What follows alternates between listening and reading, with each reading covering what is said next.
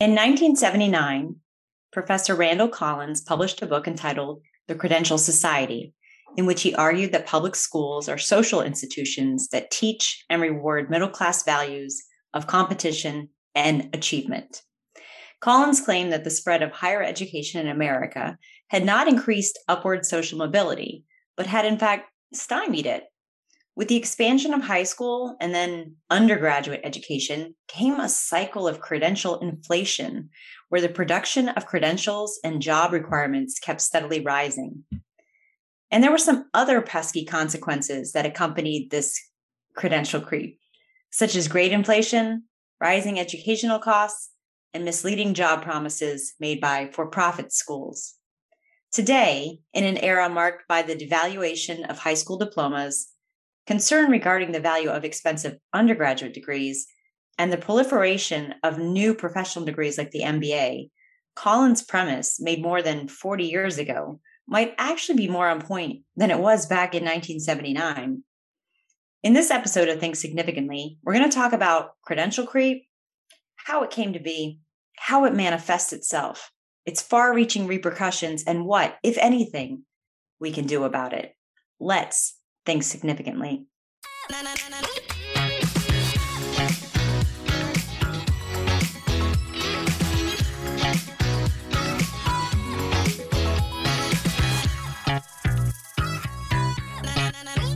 Hello, everyone. My name is Melissa, and always I am joined by my jaunty co-host Pete. jaunty, I like that. I'm gonna put that on my. Uh, I'm gonna put that on my resume.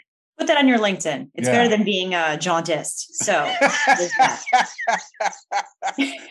yes, it is. I've heard such things. Yes, I've heard that is true. At least you won't be able to go to HR and be like, they didn't hire me because my eyes are yellow. yeah, that. that. I can't tell you how many times that's happened to me. right? Yeah. I know, I can't tell you how many people come to me in HR. and I'm like, you still got to hire him. Yeah. His, his, health benefits kick in in 30 days. That's yep. right. That's right. Okay. Okay. Well, thank you for uh, for for the introduction. Uh, I'm happy to be here. It's always a pleasure to be recording with you. I'm happy to be joining all our significant others out there thinking with us and listening to us. And I think it's best if we give a little background first before we jump into our our uh, our conversation uh, to explain that our our discussion hinges on on really two separate but related concepts. And the first one is credentialism, which is the reduction of qualifications to status conferring pieces of paper. That sounded very erudite. Status conferring pieces of paper. Will you can, all take your tassel and move it to the? Yeah. I can I can dumb it down if you want. No, no, I will right now. It's really okay. the practice of relying on earned credentials when hiring staff or even assigning social status. Right. It's it's not being able to even apply to a job if you don't have a certain certificate, even if you have the ability to perform in that role. Yes, it's putting that formal educational credential above other ways of understanding human potential and ability. And it's really what is underlying credential creep or credential inflation which is actually the second concept, the credential inflation, which is very much like regular inflation, but with credentials, right? Uh, yes, but gas is cheaper with it. Yes, exactly. Essentially, yes. yes, a lot of a lot of people full of hot air. So yeah, a lot of a lot of free gas. so a good way to think about it actually comes from Collins himself, the the author of the book that I that I started off with in the intro. Mm-hmm. And um, the way he frames it is he thinks of it as a credential vortex, Ooh. right? Which which such imagery here. So yeah. basically, you have a higher education system locked in this cycle of expanding access to degrees. So as more and more people can get degrees, what happens? It dilutes the value of those degrees in the employment market, sure. which what happens? Oh, drives like some of those degree holders back to campus for an even more advanced degree. Right. Yeah. And conceivably, this could go on until lunch ladies need PhDs. You you think I'm getting my PhD for just for nothing? I want to be slinging I, pizza. I want to be You want to you want hey, meatloaf Wednesdays, man. That's where it's That's at. That's right. I'm going to put this hairnet to good use. That's exactly right. uh, I, I, can see it now. So it, it, it's also known as up credentialing, which is essentially what you're you're capturing when you when you explain it as the lunch lady seeing PhDs, right? Mhm, Because mhm. before an undergrad degree would have been enough to get you an entry level job, but now like an entry level job requires a master's degree. And before we get too much into our discussion, I just want to say that you know it looks like we're to, we're to blame employers, right, for requiring these inflated credentials, which which to some degree, haha, pun intended, right. pun not intended. Uh, which you know employers ought to be blamed but i'm also like if i can get somebody who has a master's degree versus a bachelor's degree w- wouldn't i mean can we really fault them you know what i'm saying right. No, I mean, we absolutely not. can, Right. but- well, sure, we're going to, but but there's but there's right an argument to be made for if you can if you can do it, then why not do it? But right I, but I think your uh, even your example is a little bit inflated because you know you're talking about an undergrad degree getting an entry level job, but but did you know in the 1970s three out of four jobs required a high school diploma or less, and in in 2021, in contrast, two out of three jobs required some sort of post secondary education. so in our lifetime basically i needed to be like a middle school graduate and now i need to have a graduate degree to hold like the same job potentially Potentially, yeah, no, that's absolutely right. I believe it though. I believe it. You know, and what what slays me is that it, when I'm reading these job postings, right, and they're asking for a degree, and I know that the skill set that that job needs is not taught in that Mhm. bachelor's degree program. Sure. Boy, that chaps me. I'm not even gonna lie. It really does. And, and what's crazy is that this shift that we're talking about right now is is especially pronounced in positions that have historically been dominated by workers without a college degree. So like so like what changed, right? Right. You know? Well, I'm I, I, right. I think it's I think it's getting back to what you said. It's if I can get somebody with a degree to do this job for the same wage, essentially, Mhm. why not? I mean, the, I think the the rationale is the higher education r- results in a higher quality employee, which will, will result in a higher quality product for the company. But that's that's dubious at best, You say that. I wish this was almost like not just voice because I just rolled my eyes so hard. I almost, I almost lost a contact back in my brain. right. That's, well, I mean, that's, but that's the math I think that's being done here. And and we see, like you know, in your example, uh, employers are asking for for bachelor's degrees not only when that bachelor's degree didn't yield the skills that job needed, but in many cases, asking for the degree made that position harder to fill.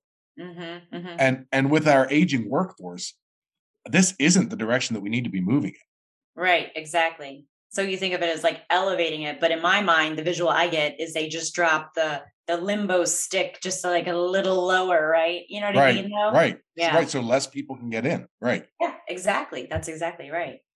So so yeah, so like not only is the employer not getting what they need in a timely fashion, but but you know what also is happening here is that they're making a lot of those middle skill career pathways just obsolete. You know, Mhm. there there's almost no way to get into certain career fields these days like like executive assistants, right? I don't I don't want to be an executive assistant straight out of my graduate program in US history and world art. You know what I'm saying?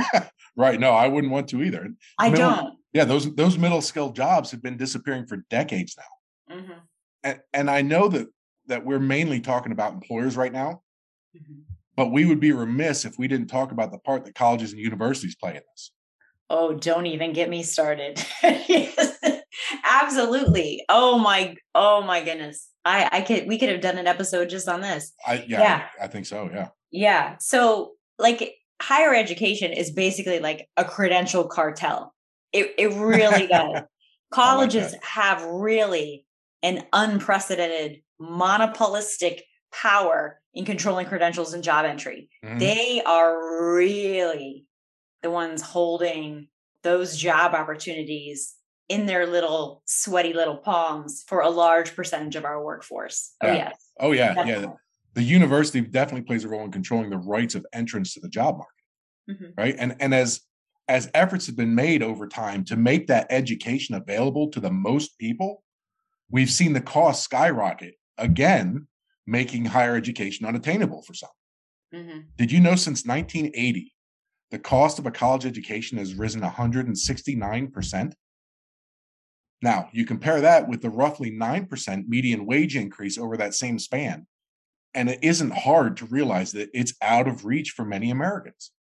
Or it creates this crazy conundrum where, like, in order to be an executive assistant, I have to have a master's degree. So I go get my master's degree, but then I can't afford to pay off my student loans because I'm an executive assistant. Right, not making what an executive assistant makes, right? Right, exactly. I, you know, this is this is really, uh, you know, what Collins's whole premise was. I think that, uh, well, the way he frames it, actually, he, the way he phrases it, rather, is Uh-huh. is he says that, and this is way back when. That's what kills me is that it's so applicable to today. But like he was talking about, it, like many moons ago, like forty years ago, Mhm. he was talking about that these spiral education requirements have transformed college campuses into toll booths on the road to middle class respectability.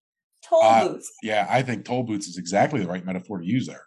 I Mhm. mean, they're they're essentially just collecting fees to allow entry into the workforce.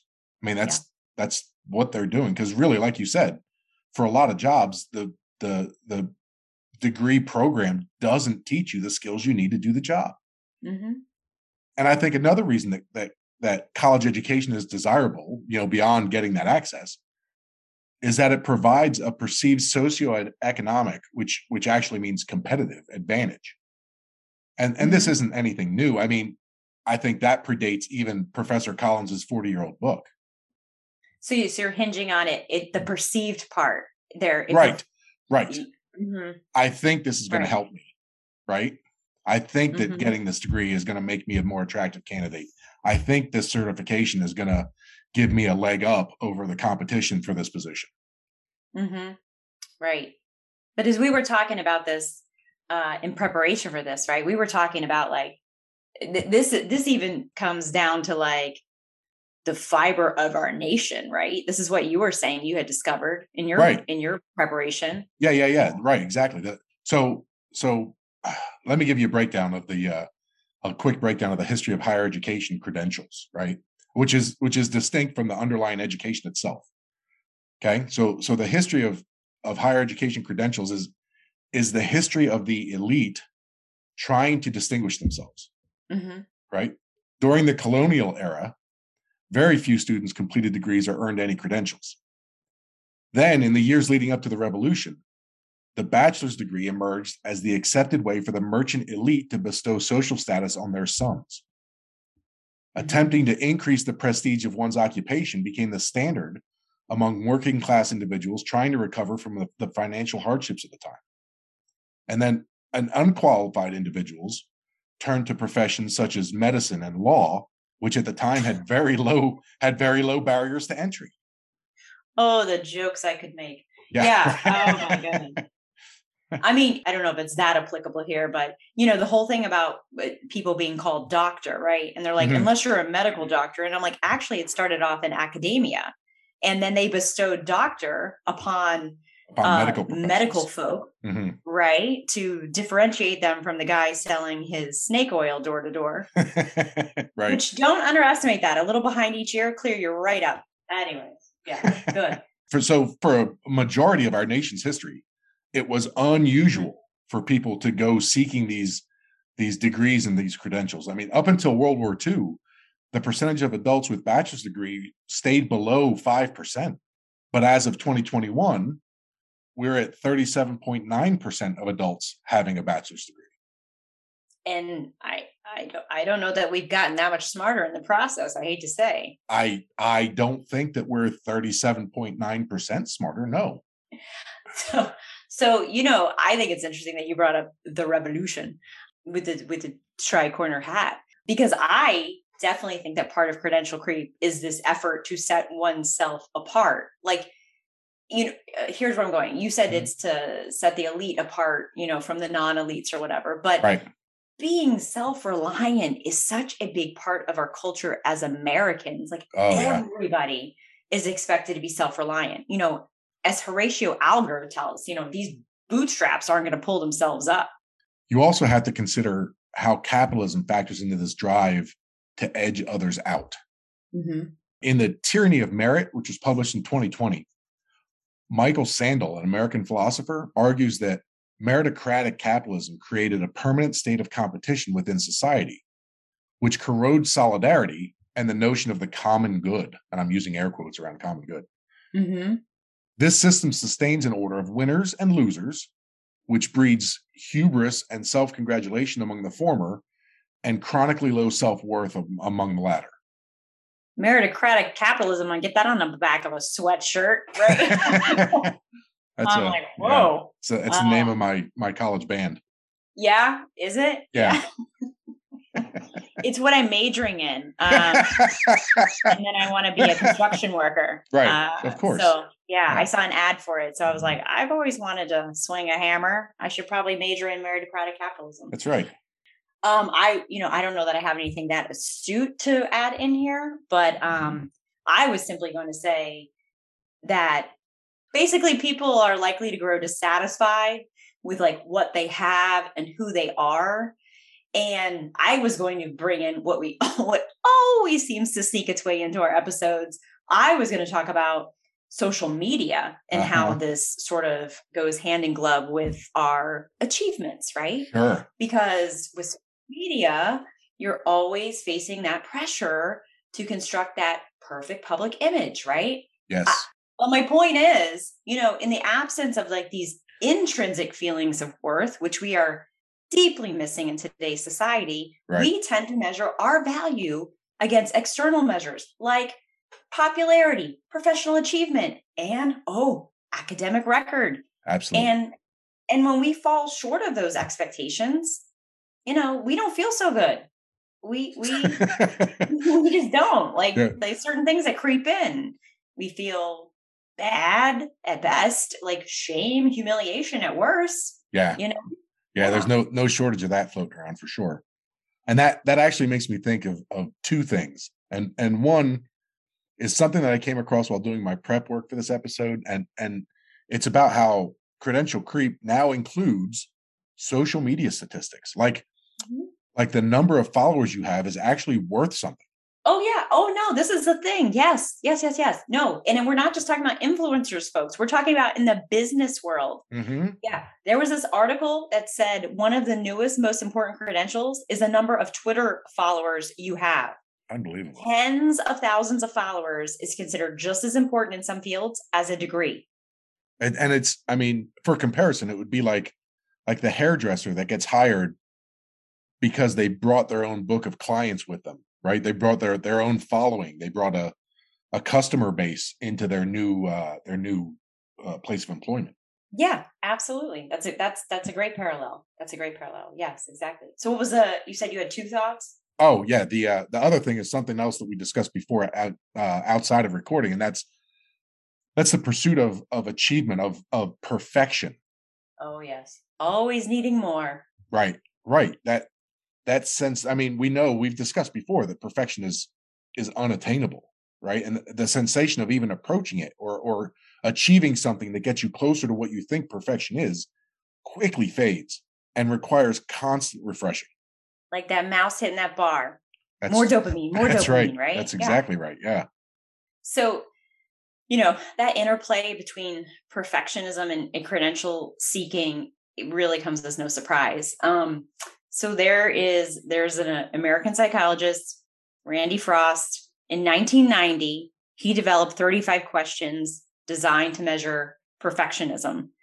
It is it is he actually titled it a multidimensional perfectionism scale. and he distinguishes between three very broad but distinct types of perfectionism.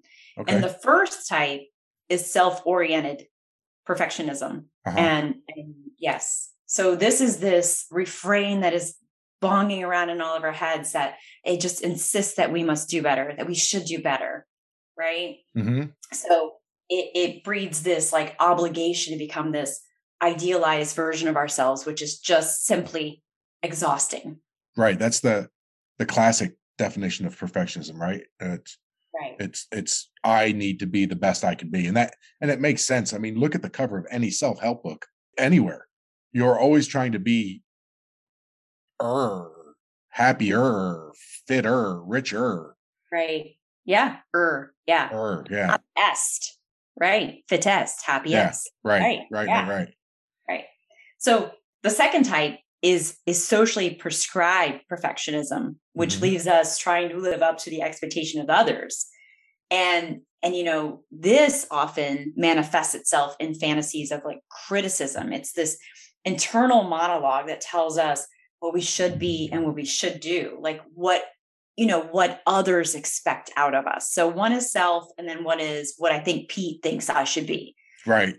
And yeah. those two, I think, are really applicable to to this idea about how we're always trying for more, to include credentials. Sure, but and there's there. I know there's a third one, and I know you're not going to leave us hanging.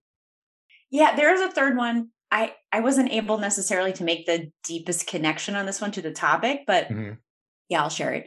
Um, other oriented perfectionism, you know, that's what turns that voice outwards as we demand that those around us also live up to our impossible ideals. Okay. And it's it's most obnoxious when wielded as like an instrument of power. It's like it's like the parent who asks his child why she got an A minus in that one class, right? Uh-huh. Like why uh-huh. is it an A minus? Or the boss who has no compassion for his employee who just can't power through quote unquote the flu, right? Yeah. Or his jaundiced.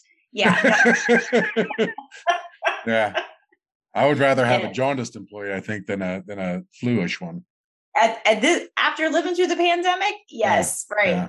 Before, remember before how we used to come to work sick, and everyone's like, "That's awesome," yeah. And now we're like, freaking Jack down the hall. What the hell, man? Oh, yeah. I know. I know. Nobody gives you any static. You're like, I'm sick. They're like, stay home. but hey, I, but I, I think you, you said you, you, you didn't have a strong connection to that, to that other centered. That's what it was called, right? Other centered, um, other oriented, other oriented. Yes. Yeah. I think, I think I have a, a way to tie that in. And, okay. and that makes me think of the quasi recent fascination with the with the tiger mom movement and the mm-hmm. effect that that has on children.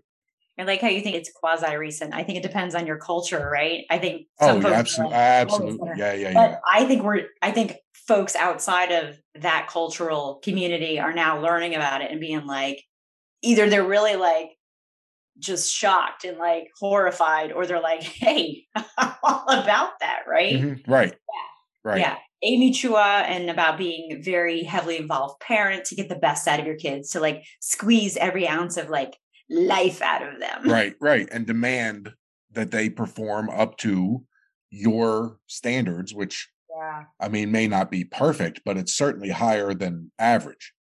Sure. Yeah. Right. Yeah. And and when you said that someone who is focused on the perfection of those around them, this is exactly what came to mind.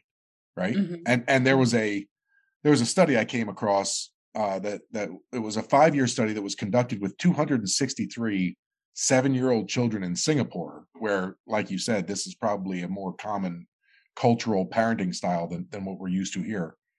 That study showed that this kind of intrusive parenting resulted in nearly 60% of the children developing maladaptive social perfectionist tendencies, along with an increased level of self critical beliefs and language by the time they were 11. So you're saying that the other centered perfectionism is relevant here because it helps to create more perfectionists, which is going to perpetuate this pursuit of higher and higher credentialing. Precisely. Those other centered people are instilling in the people around them a feeling that perfection is the only way to success. Mm-hmm. And if it's okay, I'd like to actually take a step back and readdress something that we mentioned earlier about folks trying to get an edge because I think it ties in with the with the increasing prevalence of maladaptive perfectionism. Well, I you know me, I love taking steps back to talk about maladaptive perfectionism. I mean, if I'm known for one thing, it's oh, it's that. So I know, yeah. I know. Hardly hardly a conversation goes by where we don't like take a time out and be like, hey, there's some maladaptive perfectionism I want to squeeze in here. It's my hashtag. yeah, it's going to be my new Instagram account. Yes, yeah, maladaptive right. perfectionism. That could be yes, your college band name. yeah, there you go. Yes. So, so what I want to point out is that is that we, we, the royal we, human beings, we don't like to be average. Like we really, really, really do not like to be average. We don't like to be average. Yeah. No, right. No, I would agree with you. Dis- despite like most psychological traits being normally distributed, right? Right, You right. Know, I'm That's thinking of the, the bell curve, right? But no, you're right. that's exactly my point. Right? Mhm. 65% of people are going to have average intelligence, average personality, average memory, average happiness, average leadership, average creativity. But most people are going to rate themselves as better than average on almost any of those traits, which I mean, it's a statistical impossibility. What is an average personality, by the way? I think I think a I think a uh, a lack of maladaptive anything would probably be an average personality. Reminds me of the last uh, get together I had, right? And I was like, oh, that guy, he's got a average personality. yeah, exactly. He's so basic. Ugh. Oh, I mean, honestly, that's. Uh, how much of a put down is it to call someone basic, which is average? That you're just average. Yeah. Well, telling people they're average is offensive. It is. It's seen as an insult. No, if you Yeah. if I said that you're average, you'd be highly offended. absolutely. I think people prefer to be unique, but like in a in a bad way, than to be like normal in a good way, right? Which is You'd rather be like some Bonnie and Clyde sort of character than just to be normal in a healthy sort of way. so this this need to be special, right? This need to to stand out from the crowd is absolutely on the rise, particularly here in the U.S. Mhm. right? And in the 50s, only 12% of college students described themselves as an important person, again with the air quotes. And by the 1980s, the figure had risen to 80%. And, and this may be a stretch on my part, but I think this has an influence on people constantly pursuing new credentials. Hmm, that's interesting. I think I could see it going both ways, right? Like influencing each other from both sides. The new Mhm. credentials sort of define it. But you know what's interesting? What's that? So you're saying in the 50s, 12% of college students describe this as an important person. right. But now you're looking at the 80s where you have that many more people in college. Mhm. You're talking about just an N, a much bigger N, right? You have a Right. lot. It's not the the 80 to the 12% isn't as like shock and awe as if you think about how many people were in college in the 50s versus how many people were in the 80s. Right. You had a lot more people, yes, there are many, many, many more people in college in the 80s than there ever were in the 50s. right? And and I mean, what better way to differentiate yourself than what we were talking about before than that post nominal set of letters on my LinkedIn profile? I Right. mean, but to your point, you know, as soon as you said like 50s, 12%, 80s, 80%, you know, I those are the those are those those are like the exact same numbers that are used in in in like a pretty well-known study about the rise of like narcissism. It's it's known as a, like a narcissism epidemic oh, in Oh, wow. modern western societies yes oh do not do not get even me started on content analysis that are based on or that review like speaking of song lyrics right and in Mhm. recently published books uh pronouns i and me are used more frequently than we and us now Uh-huh. um the the phrase i am the greatest has increased exponentially between like 1960 and 2008 like Oh, wow. like this is in our language yes Wow. this is this is a thing yes Oh wow. And and and what's ludicrous about people wanting to be the, you know, I said er earlier, what, what what's ludicrous about them wanting to be the est, the best, the greatest, the strongest, the tallest, is that there are sincere advantages to being and even feeling average.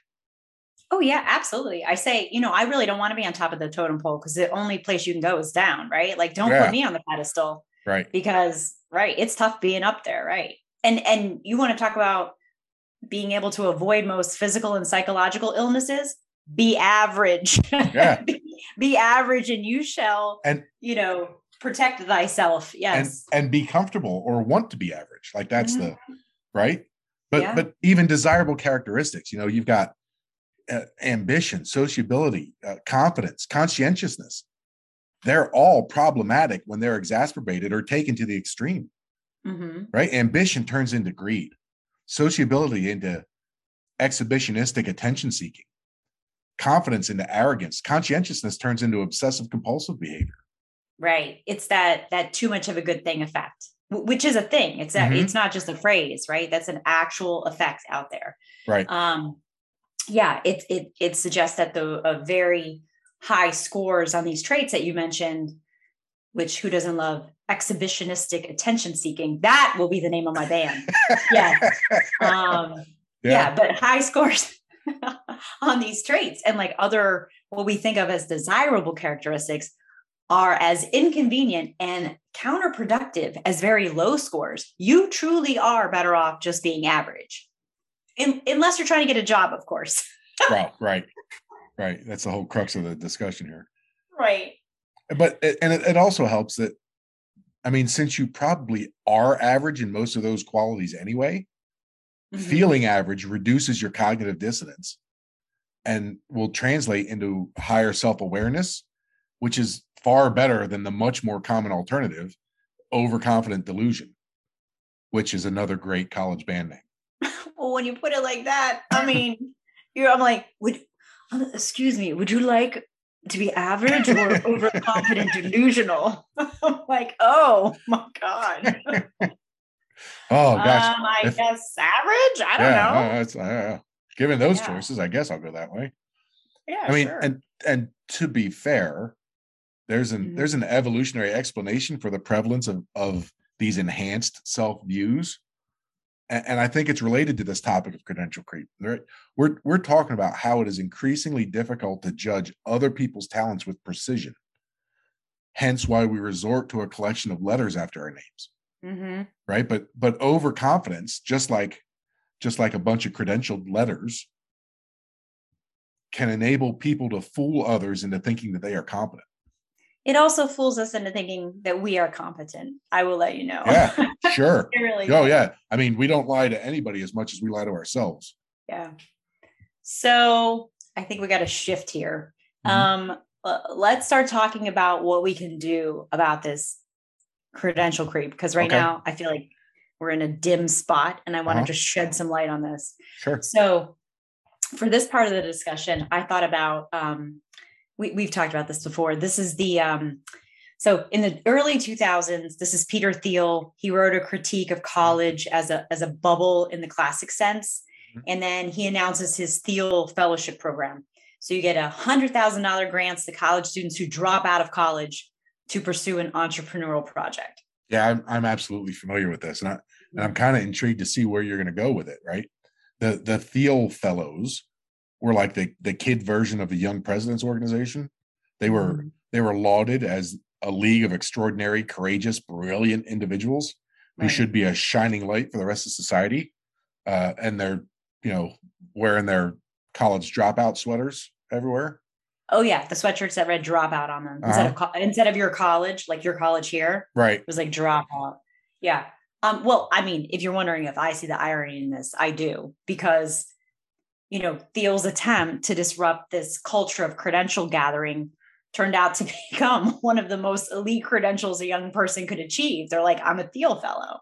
Yeah. Like right, right, right, right, right. So so the new elite credential is actually an anti-credential.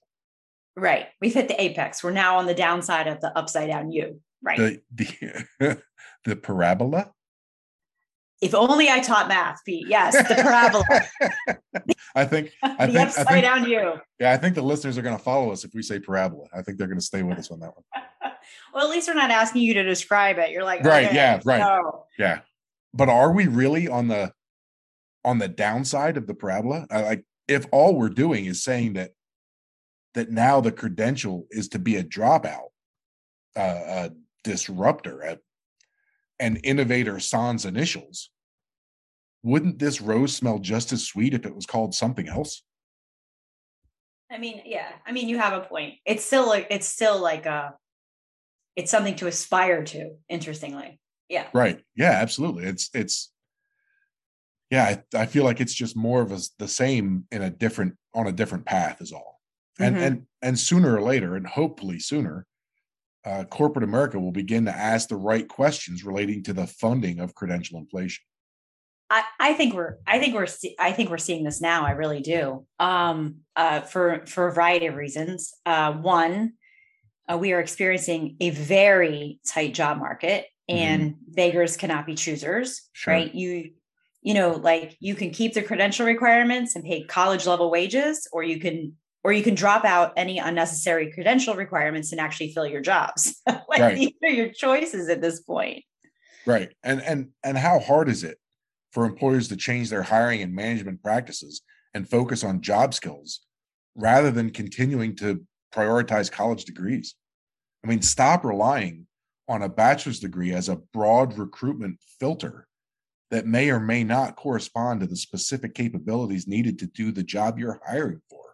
Right, absolutely. So it's like, you know, the employer is going to have to look at their their screening processes. And when I say employer, I'm talking to anybody out there who hires people. Absolutely. I'm not talking like IBM as an entity. I'm talking about looking at yourself even and being like, what do I need to fill this job? Like, what That's is required right. here? But you know, a lot of companies are actually coming around to this. This is what I was alluding to before. You got mm-hmm. you got a lot of tech companies, Dell, Apple, Google. They've stopped requiring college degrees for employment. Elon Musk just said you didn't need a degree to work at Tesla. You can make a magical flying automatic car you don't need a degree. well, given given the record of Teslas. I'm not sure that that's the uh, the endorsement. Maybe we want to we want to push. but as, your, but as your as your car's not starting, you're like, oh. must from here must on out, I'm only hiring right. people with advanced degrees. that's right. Yeah. That's right. But that makes so much sense, especially in that sector, in the tech sector, where where the mm-hmm. skills you need to be really good at what you do don't need to be learned in college. Probably are better not learned in college. Mm-hmm. I know I've heard of people becoming really brilliant coders after using YouTube videos to teach themselves. And and that's something that is that is constantly evolving is that that skill set. I don't know about learning on YouTube about the coding, but I have sure fixed my fridge. Yeah. Which made me feel more on top of the world, honestly, than uh yeah, than uh potentially uh getting a job. But uh, yeah, absolutely. Yeah. yeah. YouTube's yeah. A, just got everything, yeah. everything you need is there. Trust me everything. Don't even go to college anymore. Maybe no. YouTube should come out with its own university. Yeah, right? well, but that that goes against the whole like YouTube videos aren't research argument that I like to make. So Oh, then we can't have yeah, that then. There's gotta be there's gotta be a happy medium in there somewhere. YouTube, good for practical applications, bad for philosophy. Um, so so basically I think what we're saying is that um the, the real challenge we face is that if everyone is hiring for the ability to do a job rather than the for the potential to do it well like how does anyone get that initial experience? I still keep going back to this like how, how do you get on the highway mm-hmm. if you're not allowed to merge? Right right right if the toll booth's keeping you out. And and if there are fields that require unnecessary occupational licensing requirements those should be eliminated right, right. the focus should be on competency not on the credentials that are on a piece of paper. A college degree is not a substitute for capability. So one way uh, of seeing if someone has the skills is is to test them and you could do that by like providing I don't know, an internship, right?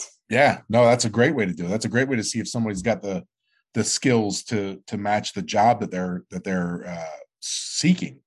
Right. And and and that's on this trend that we've seen over the last few decades where employers want to hire people that are ready to step in and work day one instead of hiring someone and investing in their training to make them competent and efficient in their job.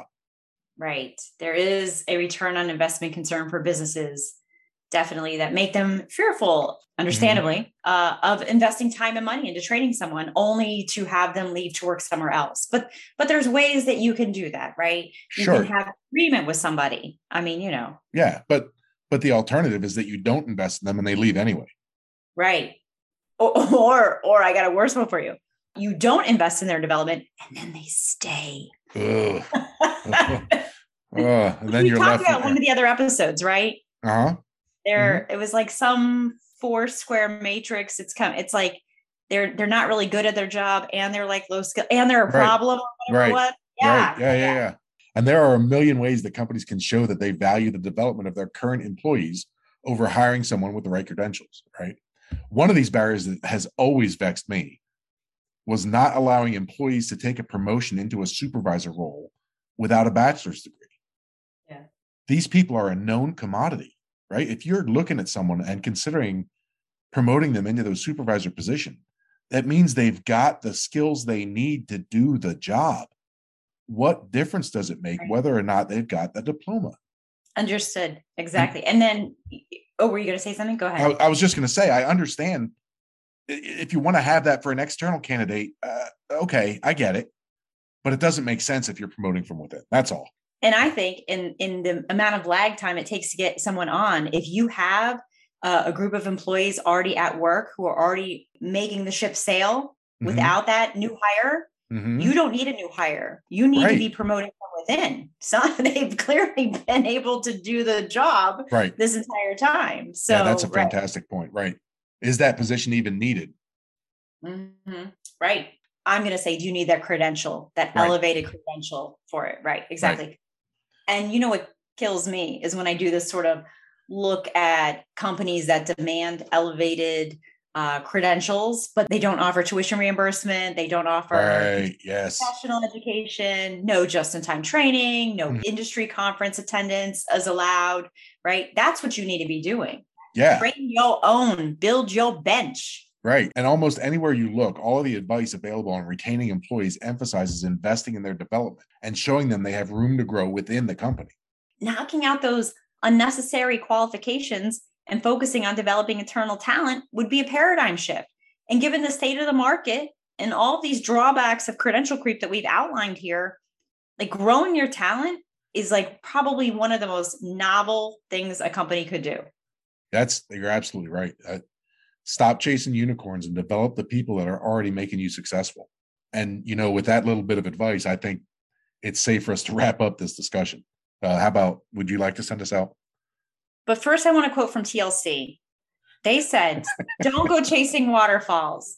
Stick to the rivers and the lakes that you're used to, man. Yeah, I should I should have gone with waterfalls instead of unicorns. My my now fault. I'm like yeah. on fire. I like gotta go do something. I gotta go like pull our job announcements down and say, no, we don't want that requirement anymore. That's right.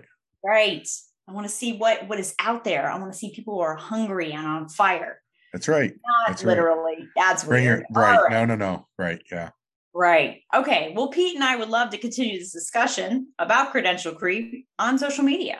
How often have you run into a job that you knew that you could do, that you had the experience to do, but you didn't meet the entry requirements for it because they were just souped up? Have you pursued advanced credentialing that was underwhelming? Have you been part of a hiring process that disqualified otherwise attractive candidates because they didn't have the exact certification? Have you ever used a credential to make a decision between two otherwise equally attractive candidates? Reach out and let us know your thoughts. Ooh, that last one. Look in the mirror at yourself and be like, have you done this yourself? Yeah. Et tu Brute? Mhm. Yeah. All right. Well, you can find us at the Twitter and on the Instagram at Think Sig Pod, and of course on Facebook and LinkedIn by searching for Think Significantly. If you enjoyed our conversation, please rate and review us on your podcast platform and invite your curious friends to listen. Melissa and I will be back next week to discuss another way they get you. And until then, we encourage everyone think significantly about the world around you.